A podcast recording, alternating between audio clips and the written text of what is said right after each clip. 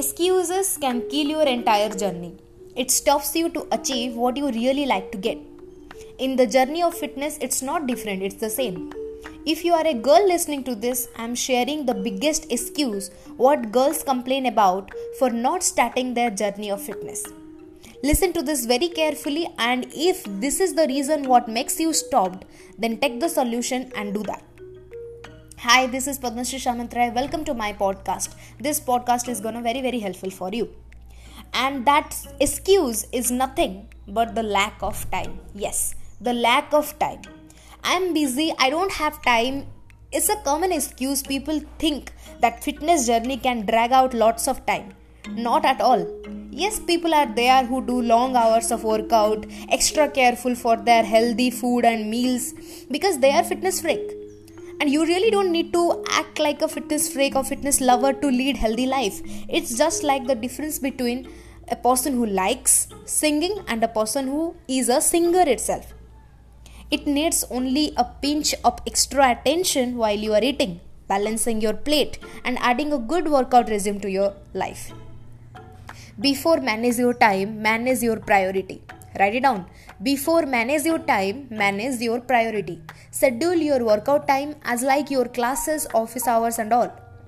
Being a bit organized can really help you a lot for saving a lot more time. And if you are the mother with kids under lactation, then this is the absolute time to be very careful for your food and keeping your mental state in a healthy condition because you are now the source of the fuel of the nourishment of the baby. Playing around kids and having an intention to level up your own physical activity while giving a playing environment to the kids can help you a lot. If you are a girl and a student too then i also know that you also have to do a lot of household activities with your mom and study together.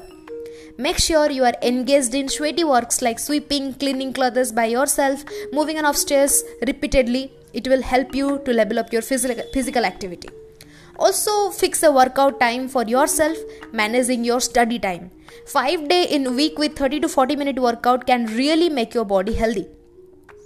Time management is an art i know that. And also it's extremely possible for all the ladies out there no matter what your age and profession is. Your distraction is the only reason why you are not saving your time. Cut your distraction up to maximum schedule your day stick to that properly keep your healthy habit in a priority list keep your health in the priority list. Because when you live healthier you make the family healthier. And when your family will be healthier ultimately the society will be healthier. That's my motto. Thank you so much for listening this. Hope you are going to cut these distractions and uh, you know you are going to cut these excuses lack of time from your list and jump into action. Thank you so much